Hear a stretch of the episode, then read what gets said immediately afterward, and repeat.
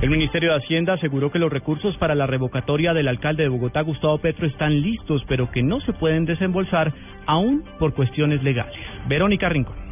El ministro de Hacienda, Mauricio Cárdenas, se refirió a los recursos de la consulta de revocatoria del alcalde de Bogotá, Gustavo Petro. Confirmó que estos no se han girado. No, no se han girado. La situación con el tema de la revocatoria es, el problema es legal, se tiene que aclarar legalmente, no es un tema de recursos, es un tema legal y esto es lo que hay que definir por ahora. Las declaraciones fueron hechas en Bucaramanga, donde asistió a la inauguración del viaducto de la novena, el puente que es hoy el más grande de Colombia. En Bucaramanga, Verónica Rincón, Blue Radio.